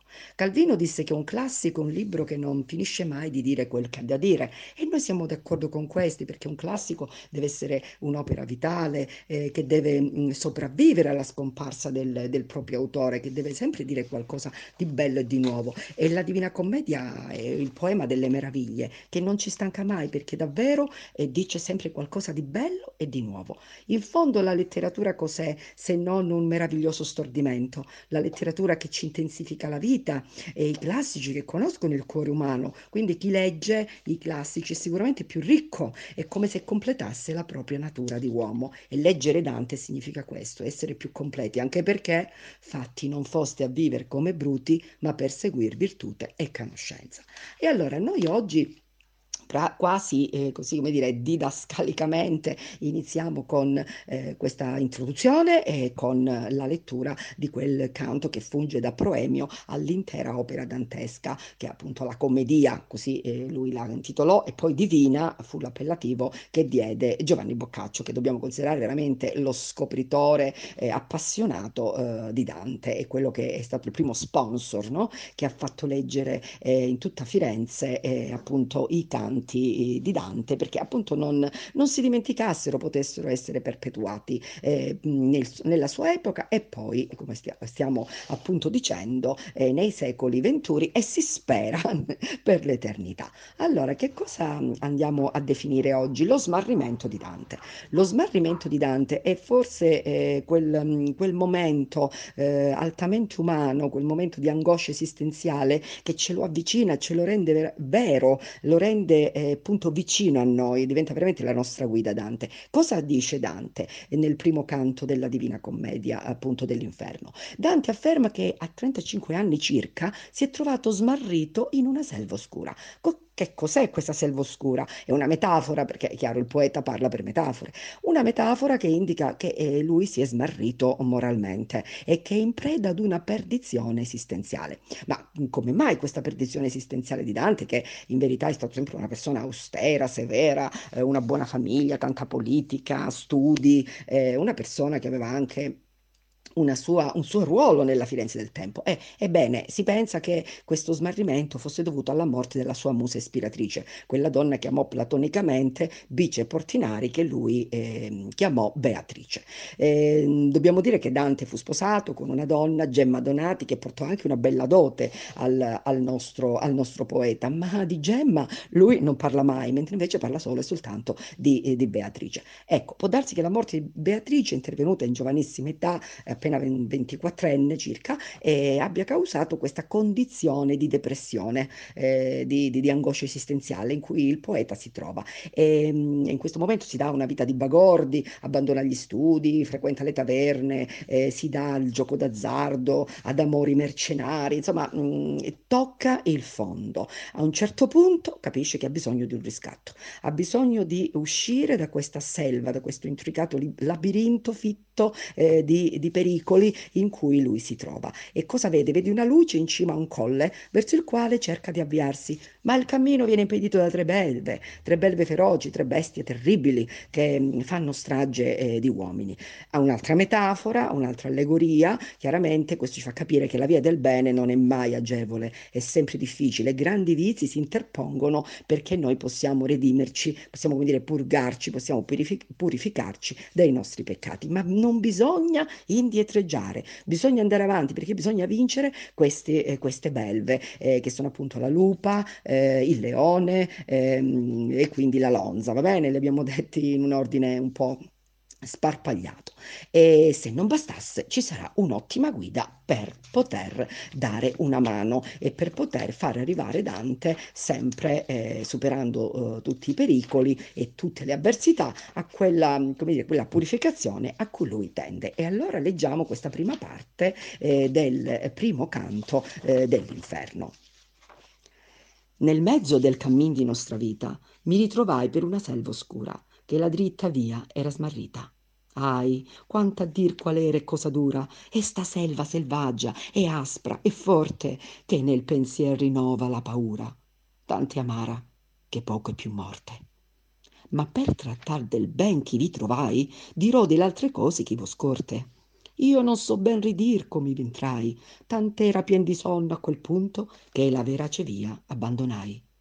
Ma poi chi fui al piede un colle giunto, laddove terminava quella valle che m'avea di paura il cor compunto, guardai in alto e vidi le sue spalle vestite già dei raggi del pianeta che mena dritto altrui per ogni calle.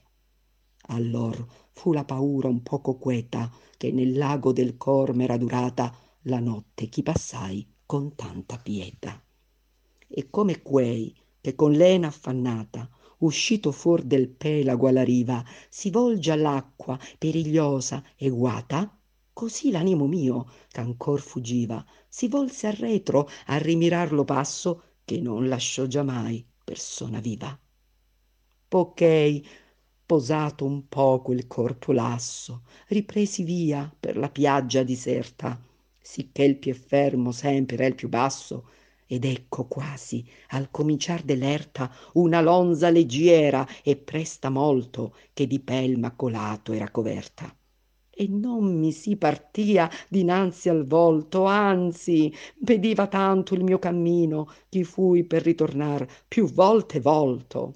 Tempera dal principio del mattino e il sol montava in su con quelle stelle che eran con lui quando l'amor divino mosse di prima quelle cose belle sica bene sperar m'era cagione di quella fiera alla gaetta pelle. L'ora del tempo e la dolce stagione ma non sì che paura non mi desse la vista che m'apparve d'un leone. Questi parea che contra me venisse con la test'alta e con rabbiosa fame sicché parea che l'aere ne tremesse ed una lupa che di tutte brame sembiava carca nella sua magrezza e molte genti fe già viver grame questa mi porse tanto di gravezza con la paura ch'uscia di sua vista ch'io perdei la speranza dell'altezza Bene, i nostri dieci minuti sono testè scaduti, io saluto tutti e al prossimo mercoledì Dante di buona um, prosecuzione con Capitaneria di Porto dalla professoressa Titti Preta. Posso dire bellissimo. Giuro, io, lo, io, ovviamente lo, devi lo... dire. No, ma vi dico, io l'ho ascoltato in anteprima, chiaramente, quando me l'ha mandato e l'ho ascoltato tutto quanto. Quindi voglio dire, ora lo stavo riascoltando. Posso dire che in radio è tutt'altra cosa. Sì, ma soprattutto quando lo legge una professionista, sì. anche dall'intonazione giusta, sa quando fermarsi, sa Sì. quando andare avanti, con pure la spiegazione si rimane, almeno nel mio caso, meravigliati. Mi sento quasi un, un vuoto, un vuoto, cioè vorrei che spiegasse e facesse tutti gli altri canti No, ma stai tranquillo che lei sa come si fa perché tra l'altro fa anche dei clippini pure su Facebook in cui in questo tempo, più o meno con questo minutaggio, eh, fa le- le- l'esegesi del canto. Io non posso che ringraziarla, la professoressa Titti Preta. E poi peraltro, mentre parlava, io pensavo ad alcune cose, quando ha detto, per esempio, di Dante che era, era, diciamo, aveva perso il lume della ragione dopo la morte della moglie e così via. In effetti, mi ha ricordato una notte di luglio come questa, io avevo 19 anni, c'era il mio amico Enrico Mancuso, che saluto, che si fumava il sigaro di fine sessione nel giardino del collegio, e lui disse una cosa quella notte, e in effetti ci sta con quello che ci ha appena detto la professoressa Preta. Disse ragazzi, voi dovete capire una cosa, la scrittura salva. Quando, quando ti trovi nelle difficoltà, quando sei nei guai, scriviti una lettera, prendi un foglio di carta, scrivi e butta tutto lì. Poi vedrai che quando le cose, quando sarà passato del tempo, eh, vedrai che eh, avremo modo, avrai modo di renderti conto di com'eri, avrai modo di capire gli errori che hai fatto e sarai cresciuto un po' di più. Da un lato penso che Dante abbia scritto per salvarsi. Io credo che l'abbia fatto anche per questo motivo. Dall'altro, se tu vuoi, c'è anche una metafora della vita, perché Virgilio, sì, ma Virgilio, ma quante volte abbiamo avuto noi un amico che è venuto a tirarci fuori dai guai? Cioè, se tu la esatto. chiappi a 15 anni che ti fanno gne gne gne gne gne gne, tu dici, ma andate a scopare il mare, che me ne frega a me di Dante Alighieri. Però se tu ci pensi, da sta prospettiva, come ha detto lei, guarda che il discorso, cioè capisci che sta roba ha a che fare con la vita di tutti noi, o no? Esatto. Quando... Lei ha detto bisogna no, lasciarsi alle spalle questa visione del poeta superstar pop, e invece Dante è soprattutto un maestro, cioè una sorta di, di pedagogo, ma anche un amico. E infatti mi viene anche da pensare che alla fine la, la, Divina Commedia, l'opera, sia un po' un'anticipazione di quello che sarà invece il romanzo di formazione no? nella letteratura europea di secoli che verranno dopo. Però effettivamente quanto è formativo sentirlo, perché poi ci si può riconoscere, capire che quello smarrimento lo possiamo provare noi, lo abbiamo provato e, e con la guida della ragione, in questo caso illuminata dalla fede, perché per quanto Dante no, sia una personalità estremamente moderna, ma è anche molto eh, radicata in un medioevo così cristiano. No? Certo. Sì, è vero. E tra l'altro è, arrivato, è arrivata una zappa dalla nostra Luciana da Udine che scrive ora al 346 642 7756 Antonino, concordo e ringrazio, momento stupendo, ottima iniziativa grazie di cuore e complimenti. Beh, li giriamo all'autrice perché io non c'è esatto. assolutamente niente. Quindi, e anzi, beh, sei è lei che sei... scout. Noi siamo, noi siamo come i radioascoltatori, cioè ascoltiamo questa grandissima interpretazione di, di un'opera meravigliosa che quando si è più adulti, che non si è imposto, diciamo, lo studio, possiamo anche comprendere meglio probabilmente rispetto a quello che facevamo a scuola. Però esatto. poi le esatto. chiederemo anche quale sarà il riscontro con i suoi alunni, studenti, perché se lei lo insegna, lo spiega in questo modo, eh, sicuramente loro apprezzano, cioè comunque sono coinvolti, appassionati, vero? Guarda, una delle prossime puntate vorrà dire che ne parliamo in diretta, la invitiamo mm. in diretta così te, glielo chiedi direttamente. Va bene, bella gente, noi abbiamo finito per oggi, credo che abbiamo concluso in bellezza.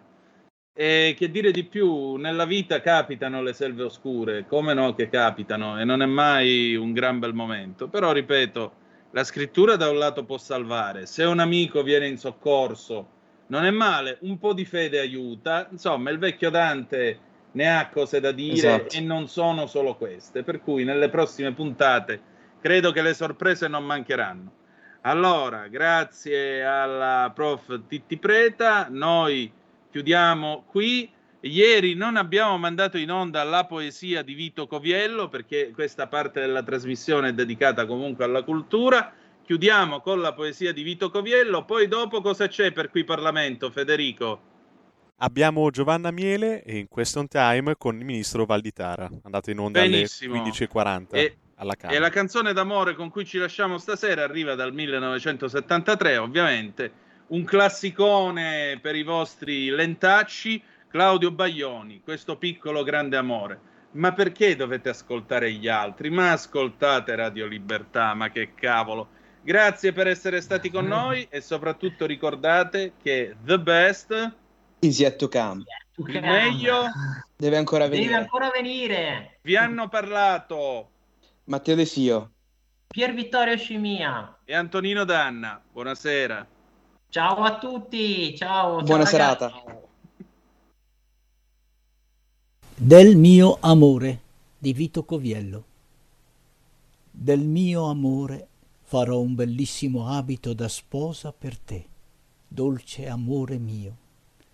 Intrecerò raggi di sole per farne un abito di seta con i miei sospiri d'amore ne filerò fili di vento per farne un lunghissimo velo per te.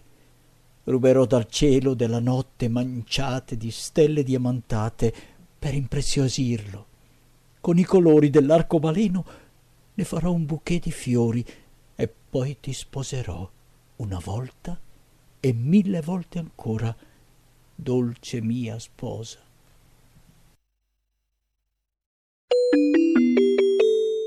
Qui Parlamento. Oggetto stato d'avanzamento degli interventi in materia di asili nido e scuole dell'infanzia previsti dal Piano Nazionale di Ripresa e Resilienza e iniziative volte a preservare i relativi investimenti.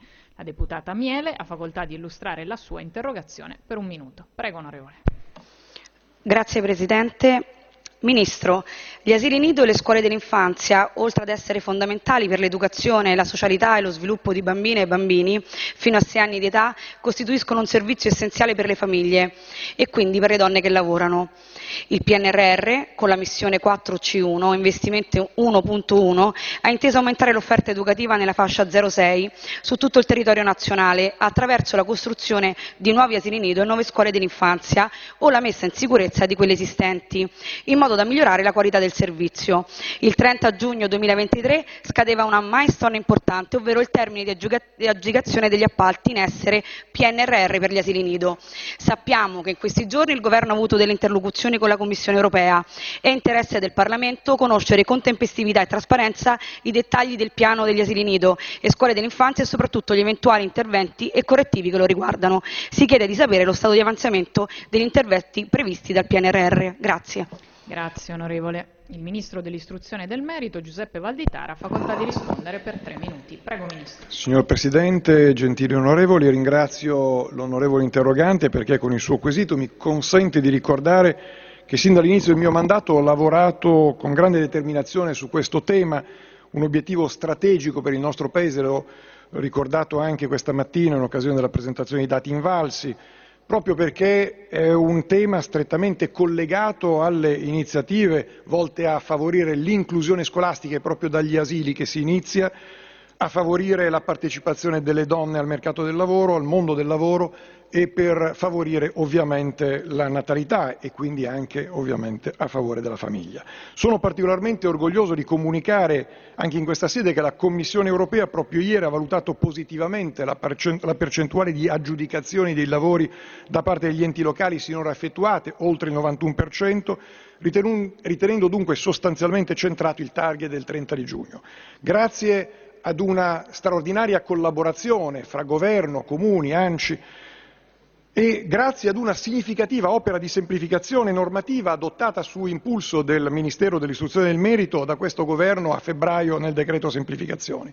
In particolare sono tante le misure, il modello Genova, la possibilità di avvalersi per i piccoli comuni di altre strutture, la task force costituita, Invitalia, eh, un dato che ritengo particolarmente significativo. Prima di queste misure i tempi per l'aggiudicazione degli appalti in materia di edilizia scolastica erano di tre anni sino a un milione di euro, di quattro anni da un milione a cinque milioni di euro.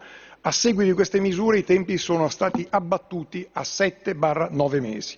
Nella valutazione di Bruxelles, ai fini del giudizio positivo da noi acquisito, ha indubbiamente rilevato anche il forte incremento dei prezzi nel settore dell'edilizia, che in alcune regioni ha superato il 50%, che non poteva non incidere sulle tempistiche di aggiudicazione.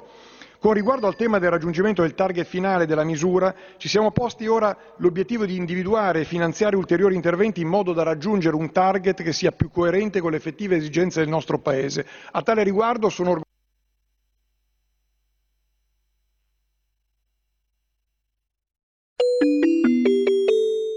Qui Parlamento. Avete ascoltato Capitaneria di Porto.